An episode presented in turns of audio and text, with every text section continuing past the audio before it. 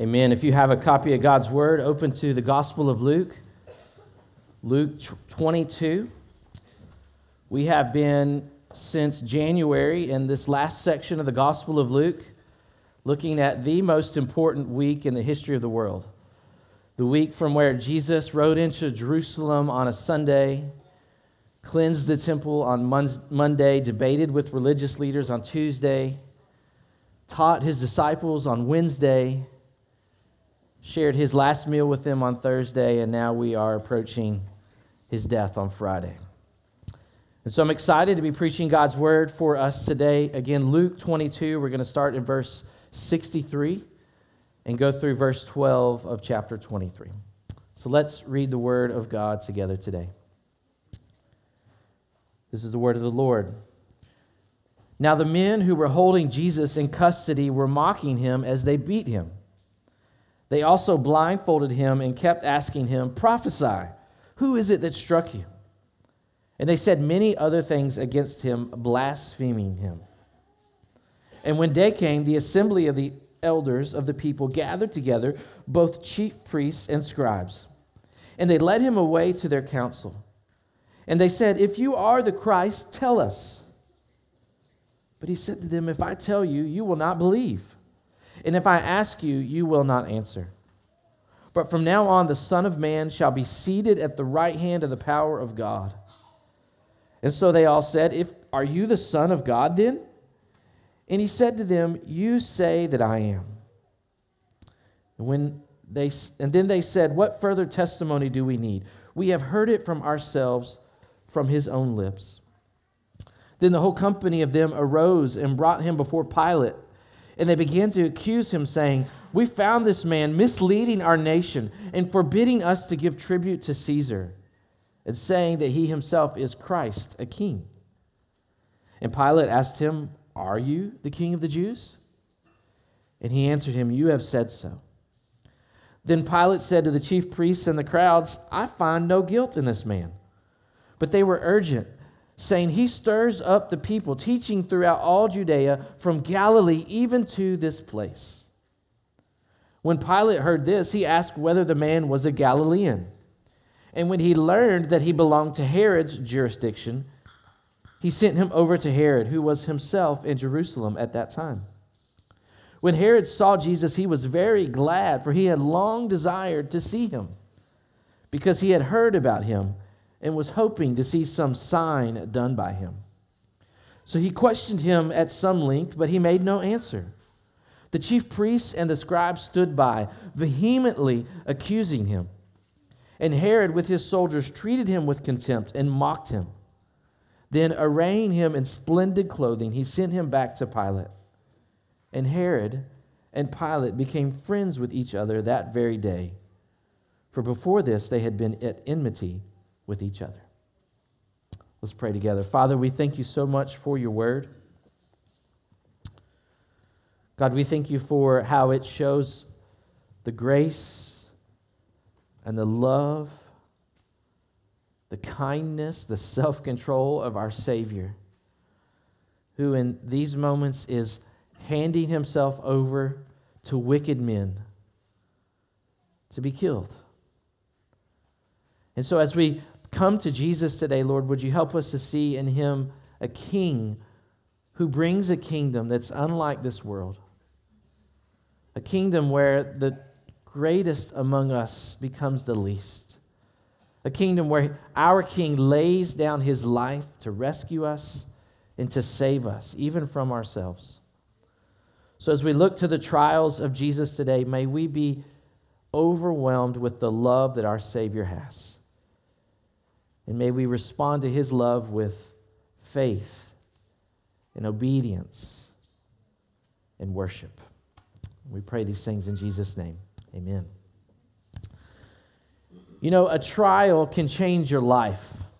A trial can change your life. I don't know about you, but sometimes we, we watch the news and we see these high profile trials, and it doesn't really matter much for our lives.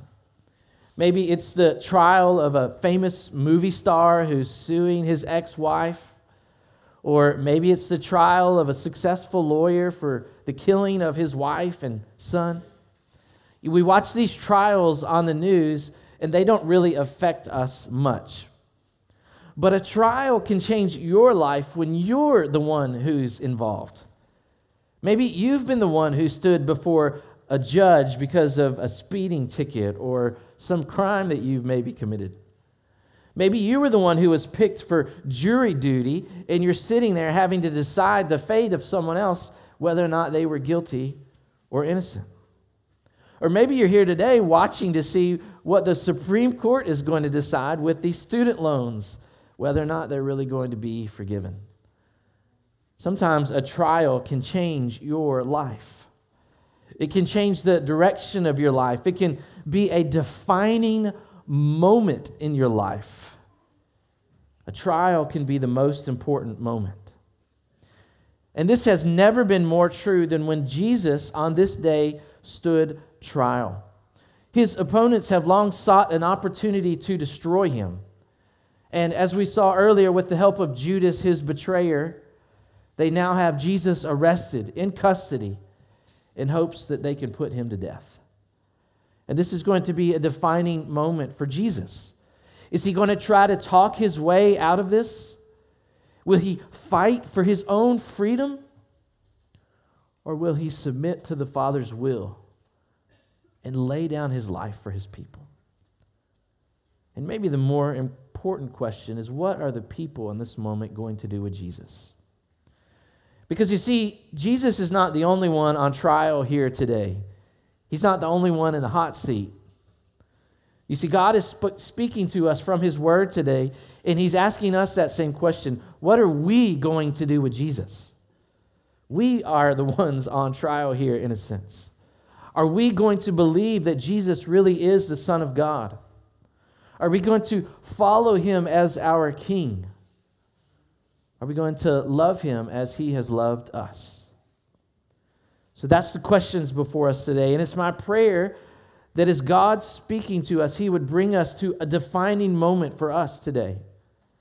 You see, as Jesus stands trial, my prayer is that we would see that He is worthy of all of our faith, worthy of all of our obedience, worthy of all of our worship. So that's what we're going to see today. I've got three questions for us as we walk through the text Who is Jesus? Why did he come? And what did he do? So let's look to the first one. Who is Jesus? So it's early Friday morning, probably around 3 in the morning. Jesus has been betrayed by Judas. He's been arrested by the Jewish leaders. And as we saw last week, Peter has just denied him three times. And Christ stands here in a defining moment. The Jewish leaders have worked really hard to get to this point because they're trying to have Jesus killed. And by the time that 9 a.m. is going to roll around this morning, Jesus will stand trial six times. Six times by 9 in the morning. You see, as the crowds of people are just waking up and getting their days started, Jesus has been tried under the cover of darkness and condemned to death. Luke is going to focus in on three of those trials today the trial before the Jewish council, the tr- first one before Pilate, and then the trial before Herod. But before we get into that, Luke gives us a glimpse of what Jesus was facing during this night. Look at verse 63. Luke tells us the men who were holding Jesus were mocking him and they get, began to beat him. They put a blindfold on him and, and would strike him and say, You're a prophet. Tell us who struck you. They continued to revile him and curse him and slander him. You see, the irony of this moment is that Jesus has already prophesied that this was happening. In Luke 18, verse 32, he clearly said, The Son of Man will be delivered over and will be mocked and shamefully treated. Even in their abuse, Jesus proved to be a prophet. And then notice how Luke draws our attention into the trial before the Jewish council. In verse 66, he tells us this trial happened just as the day came, probably around six in the morning. You see, Jesus has already stood before some of these Jewish leaders. But at this point, someone had to go wake up all of these people and get them to gather together so that they could condemn Jesus. There had to be a full number of the council together. And so they're all there around six in the morning, and then the questions begin. Look at verse 67. They say, If you are the Christ, tell us. That word Christ means Messiah, and it's a title for God's anointed king. And then notice Jesus' answers. If I tell you, you will not believe. If I ask you, you will not answer. Jesus knows this is not a genuine question. They're not just curious if he's really the Christ or not. They're looking for a reason to condemn him to death. And notice what he says in verse 69. He says, But from now on, the Son of Man shall be seated at the right hand of the power of God. The Son of Man is a title from Daniel 7, and that refers to God's human king that he will set up to rule over heaven and earth. Jesus also references Psalm 110, verse 1, where David says, The Lord says to my Lord, Sit at my right hand until I make your enemies your footstool. Jesus is saying to them, You're trying to judge me, but I'm the one one day who's going to sit in judgment over you. I'm going to put you as my enemies under my feet. And so they ask him another question Are you the Son of God then? This is another title for God's king. It's a promise connected to 2 Samuel 7, a king who would be the very Son of God. And so Jesus, in a roundabout way, says, Yes, you've said so. And then the council decides this is enough to content, condemn Jesus. He's claiming to be the Son of God, claiming to be equal with God in heaven. And so they decided that that is deserving of death. You know, if there's one central question to the Gospels, it's this question Who is Jesus? When Jesus preaches his first sermon in his hometown, we saw this in Luke 4, they ask, Who is this man? Isn't he Joseph's son? When Jesus offers forgiveness to a sinful woman, the Pharisees at that table says, "Who is this man? He thinks he can forgive sins."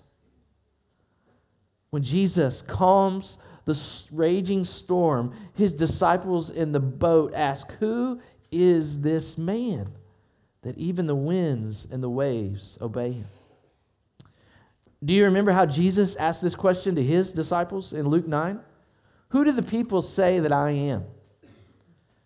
They say, Well, some people think you're John the Baptist risen from the dead. Some people think you're Elijah who was sent back from heaven. Some people think you're just one of the great prophets as of old. You know, these answers are not much different than what we hear in our day today, aren't they? Many people believe Jesus was just a prophet. He was just a good moral teacher. He was just a really, really good man. To many of the Jews, he was just a teacher, especially blessed by God. To Muslims, they see him as Muhammad's opening act, the prophet who led the way for Muhammad. To Buddhists, he was a man of great enlightenment. To Hindus, he was just one of the many appearances of Vishnu, the gods. To New Age, he's a wise sage or a moral philosopher. You see, the question seems to have many answers who is Jesus? But there really is only one right answer to that question. Because remember, Jesus turns to his disciples and says, Who do you say that I am? And Peter says, The Christ, the Son of the living God. You see, that's what this trial is all about. This is the defining moment when Jesus confirms what the Gospel of Luke has been telling us all along. Jesus is, in fact, the Christ. He's the Son of Man, the Son of God. And so, friends, here today, who do you, who do you say Jesus is? Maybe you're here and you're on the fence about Jesus. Maybe you've thought he was just a good man or he was just a prophet. God's word today is confronting you with the identity of Jesus. You see, he's either the Son of God or he's nothing. As C.S. Lewis wrote, Jesus is either a liar, and what he's claiming here is false, or he's a lunatic, and he's just a crazy man that thinks he's the Son of God. And I guess you could even say maybe he's just a legend. Maybe none of this stuff is even true. It didn't really happen. So you can believe that Jesus is a liar or a lunatic or a legend, or you can believe that he's Lord. You can believe that he really is who he says that he is. And you see, that word believe is important. Jesus is standing before the Jewish council and he clearly says, I'm the Son of God, but they will not believe it. You see, you must believe that Jesus is the Son of God. It's not enough to know that he's the Son of God. You must believe that he is the Son of God. You must trust that he's the Son of God. You must confess him as Lord and over all. You must put all your faith and all your hope in him. Sitting in staff meeting on Monday, and Nathan, who's our youth director, said, Knowing that Jesus is Lord doesn't save us. Believing that he is Lord saves us.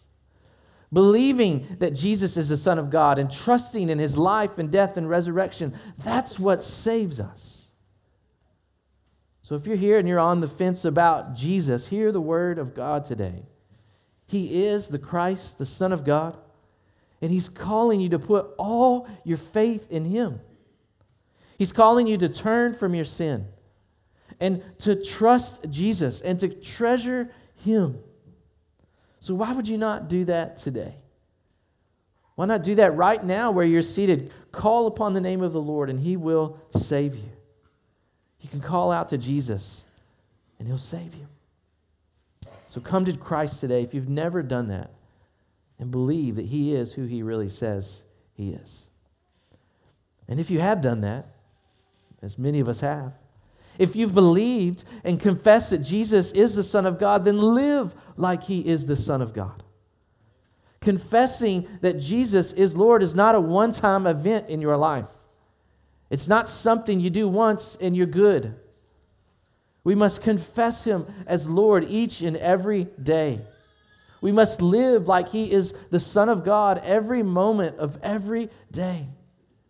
When our feet hit the floor in the moment, in the morning, we need to live like He's the Son of God.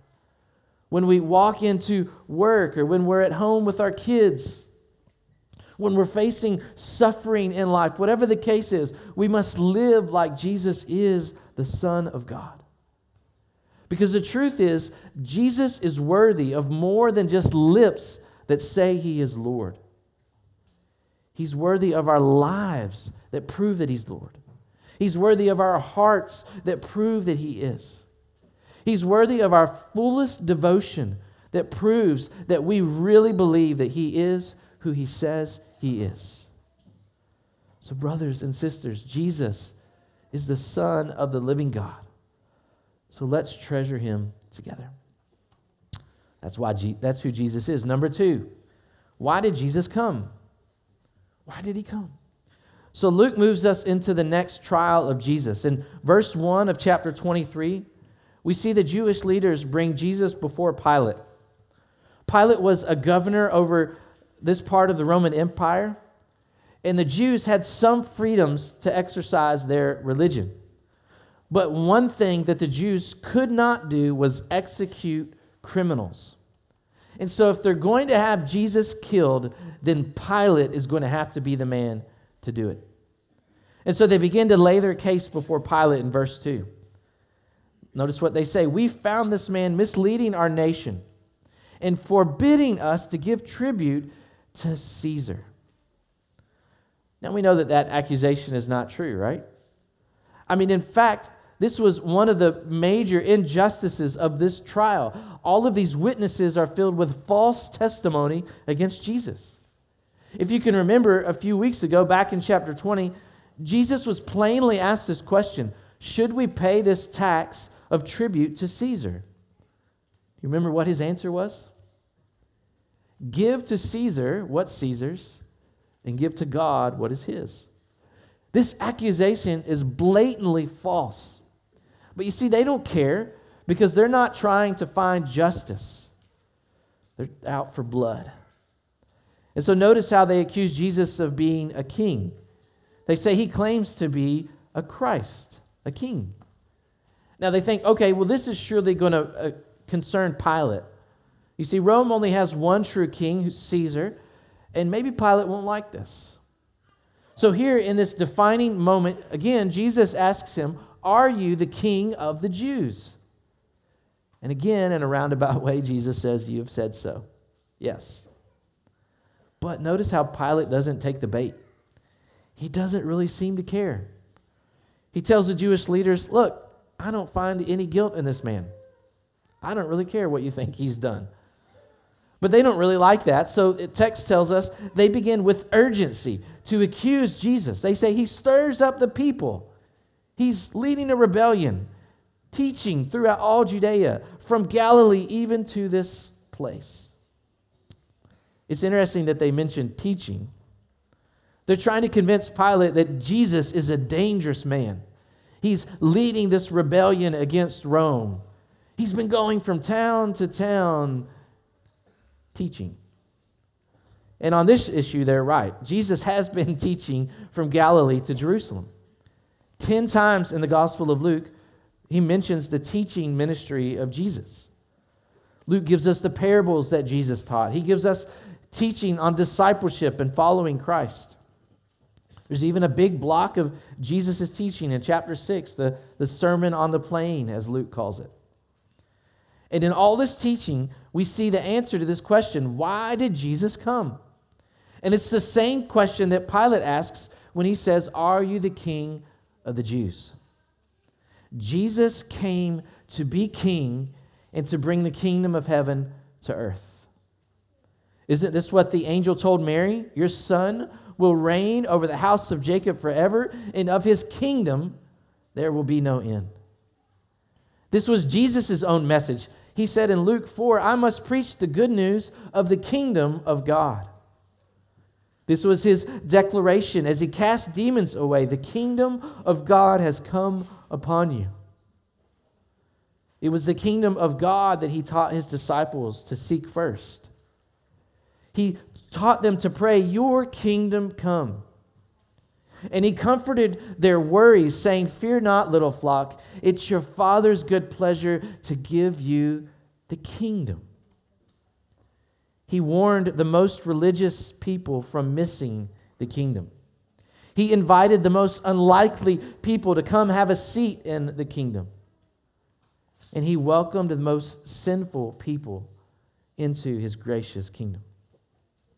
And so here Jesus is standing before the man who has the power to kill him. And Jesus says, Yes, I am a king. And friends, if Jesus is king, then we must bow to him. You see, the question for us today is not, is Jesus king? That's not the question. God's word is clearly proclaiming that Jesus is. The question for us is, is he our king? The question for you is Is he your king? Are we completely surrendered to his kingdom? Are we completely devoted to Christ as our king? Now, I want to be clear here. There are some people who teach that you can have Jesus as Savior, but not as Lord. What they mean by that is you can believe in Jesus and be forgiven of your sins but not really live like he's the Lord of your life. Friends, no one has Jesus as Savior who does not also have him as Lord. The salvation of Jesus comes to us when we confess him as Savior and as Lord. There is no salvation unless Jesus is your King. You cannot have him as Savior and not as Lord. And so, if that's you, if he's not Lord over your life, that should cause you to question if he really is your Savior. And if Jesus really is our Savior, we should live with him as our King. Now, I know that being said, that all of us have areas in our lives where we struggle to submit to King Jesus. We're tempted to seek our own kingdoms, aren't we? We can certainly grow in devoting ourselves to His kingdom. And so I want us to receive this encouragement today. You will never regret surrendering to Christ and to His kingdom. You will never regret it. Pilate will forever be remembered as the one who crucified King Jesus. And I guarantee you he regrets it and will regret it for all of eternity. We will regret our many sins and our failures. We will regret how we have hurt people. We will regret wasting our lives on empty pursuits. But, friends, we will never regret living for King Jesus. We will never regret praying, Your kingdom come. We will never regret seeking first His kingdom. We will never regret giving up everything so that we might gain the greatest treasure in Christ. We will never regret giving our all to the one who gave his all to live and to die and to rise again for us. Is surrendering to Jesus hard? Yes. Will we ever regret it? Never. So, brothers and sisters, Jesus came to be king, so let's surrender to him and live for his kingdom. That's why he came. Lastly, number three, what did he do? We've seen who Jesus is, we've seen why he came, or let's see now what he did. So Luke moves us into the next trial of Jesus in verse 6. Pilate learns that Jesus is from Galilee. That was the Jewish hill country in the north. And Galilee is under the rule of Herod. You see, Herod was a Jewish king of sorts. The Roman Empire would often allow different people to have kings over them but they were mostly puppet kings. They were loyal to Rome and the emperor's wishes. So Luke tells us that Herod is actually in Jerusalem for the Passover, and Pilate sent Jesus to see him. And the text tells us that Herod was very glad to see Jesus.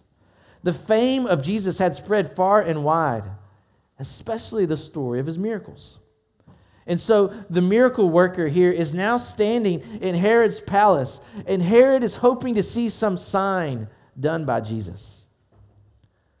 But when Herod realizes that Jesus is not some genie in a bottle here to grant him some wishes, he begins to question Jesus. But Jesus won't answer him. And so the Jewish leaders are starting to get antsy. Their, their plan isn't really working. Pilate doesn't really seem to care anything about Jesus. Herod just wants to see some tricks. They don't really seem to want to execute this Jesus. And so Luke tells us in verse 10 that the priests and the scribes begin to accuse Jesus with force, forcefully accusing Jesus. And so Herod and his soldiers join in the abuse of Jesus, and they put a royal robe on Jesus to mock him. And then Herod sends him back to Pilate. And Luke tells us these two men who had been enemies this day became friends. The nations, the kings of the earth are gathering themselves together against the Lord and against his anointed. And you see, in this trial, we see Jesus come to another defining moment. This is the moment when Jesus shows us exactly what he came to do. You see, Jesus came to show us how to suffer, and he came to suffer in our place. Notice first that Jesus came to show us how to suffer. So the Apostle Peter later on looked back on this moment when he wrote to a group of suffering churches. And listen to what Peter wrote in 1 Peter chapter 2, verse 21 to 23. He said, Christ also suffered for you, leaving you an example, so that you might follow in his steps. He committed no sin, neither was deceit found in his mouth. When he was reviled, he did not revile in return. When he suffered, he did not threaten, but continued entrusting himself to him who judges justly. Jesus is an innocent man suffering as a criminal. And in these trials, we see the example of Jesus that's worth following.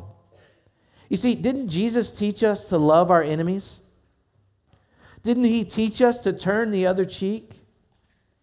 Didn't he teach us to do good to those who hate you? To bless those who curse you? To pray for those who mistreat you? And here is Jesus doing exactly what he told us to do. When he's insulted, he refuses to insult back. When he was struck, Jesus refuses to strike back. When he is mocked, he refuses to mock back. Jesus even goes to the cross loving his enemies, to do good to those who hate him, to bless those who curse him. And what does he pray in his dying breath there on the cross? Father, forgive them. Father, forgive them. They know not what they do. Jesus shows us how to suffer. And he's calling us to walk in the way of the cross and to suffer like him. And friends, that's hard for us, isn't it? That's hard for me. When someone offends me, everything inside of me says, make them pay. When someone speaks down to me, everything inside of me says, put them in their place. When someone hurts me, everything inside of me says, hurt them back. But Jesus comes to me. And in His grace, He shows me the path to forgiveness and mercy and love. Are you still holding on to how someone hurt you? Thinking, I could never forgive him for that. Thinking, I will never forgive her for that. Look to Jesus today. Lay it down and forgive as he has forgiven you. Are you struggling with what your spouse did? Or with what your kids said to you? Or what your friends did behind your back? Or how that pastor or that church hurt you? Look to Jesus. Choose mercy over judgment. Choose grace over anger.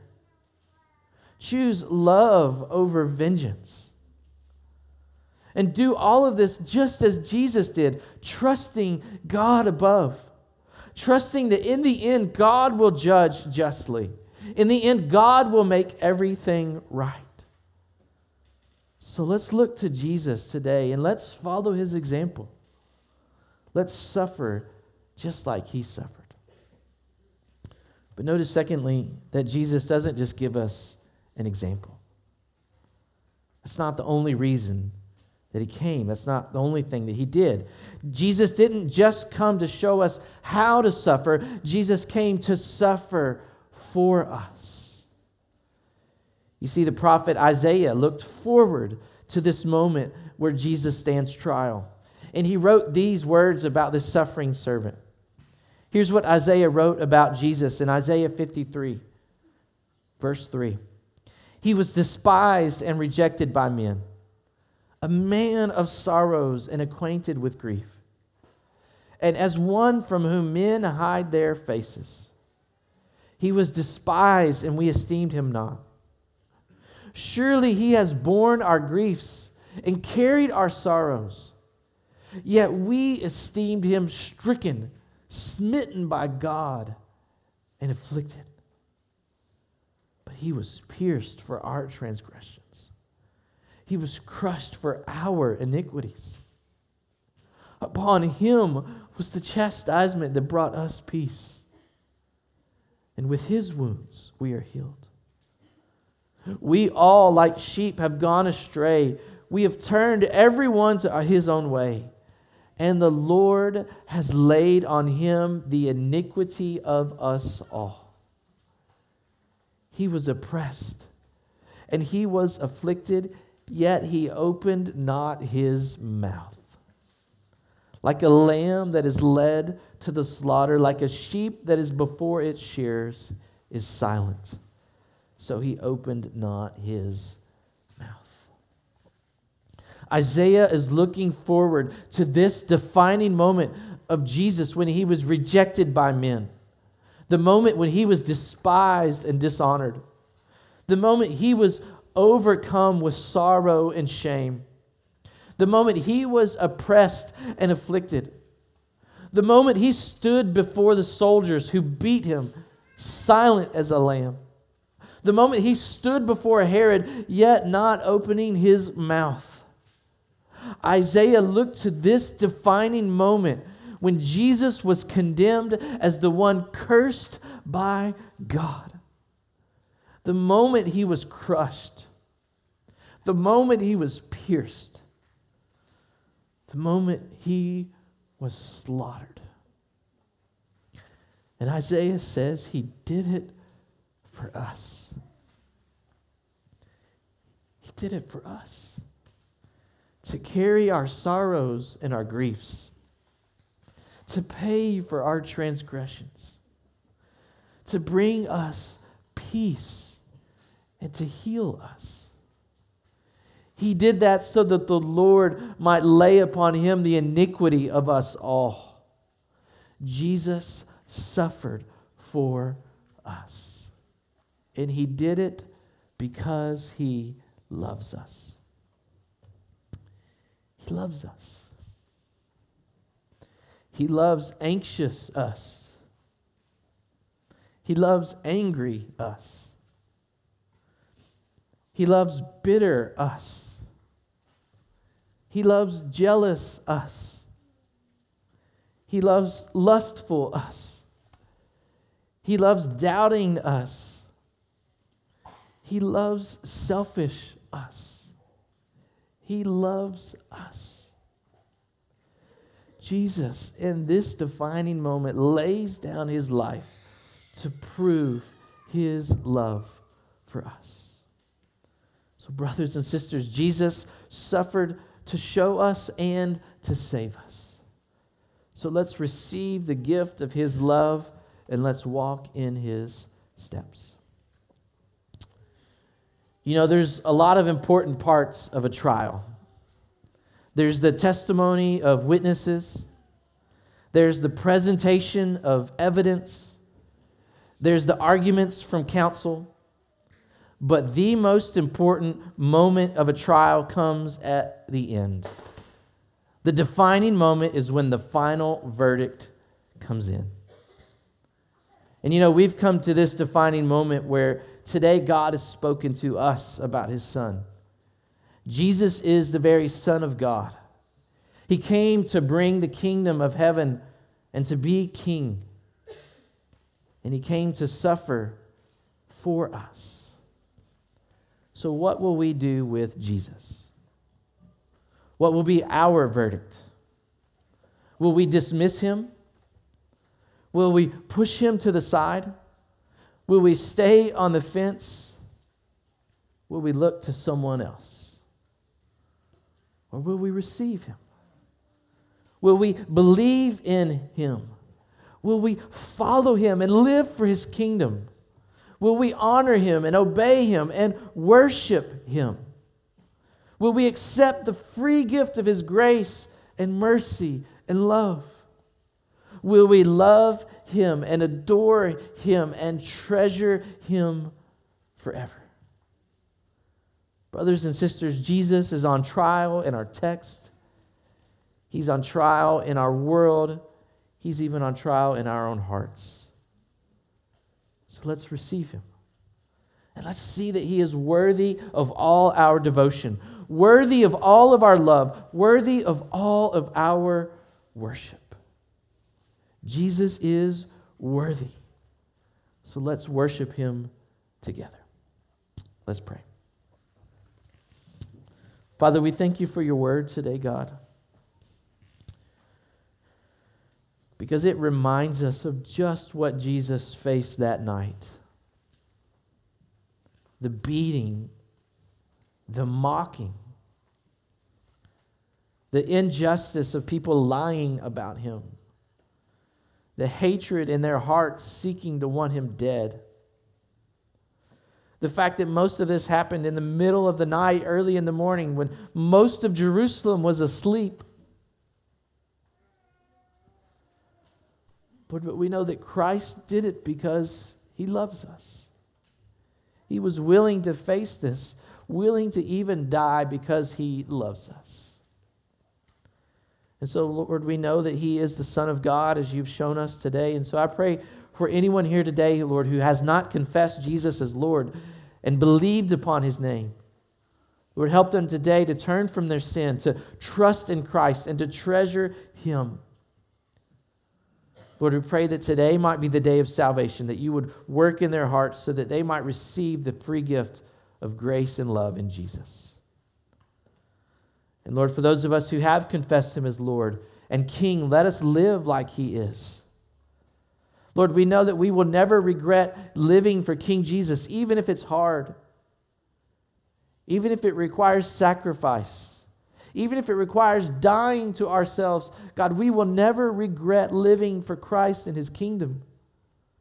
So help us to grow in different areas of our lives where we need to submit ourselves, where we need to say and pray and actually live like your kingdom comes and your will is done in our lives. And God, we thank you that Christ came to leave us an example for how to suffer. Help us to do that when we're mistreated or when we're offended or when someone hurts us, help us not to get even or to get back at them, but to follow Christ's example and to love and to show grace and mercy and kindness. We pray for that in our marriages and with our kids and with coworkers and roommates and family members and random people on the street. Lord, help us to love even when we suffer like Christ has loved. But more important than that, Lord, we thank you that Christ suffered for us. Our suffering for him is good, but his suffering for us is essential. We would never be saved if he would not if he had not willingly laid down his life to save us. To be pierced, to be crushed, to allow all of our sin to be laid upon him and we thank you for Jesus that he did that for us. And so help us to receive his love today, Lord, as we seek to live lives that are worthy of him. Help us to be devoted to him, to honor and obey him. Help us to live for him, even as we sang earlier, to spread his fame throughout all the earth abroad. Help us to treasure Christ together. We pray these things in Jesus' name. Amen.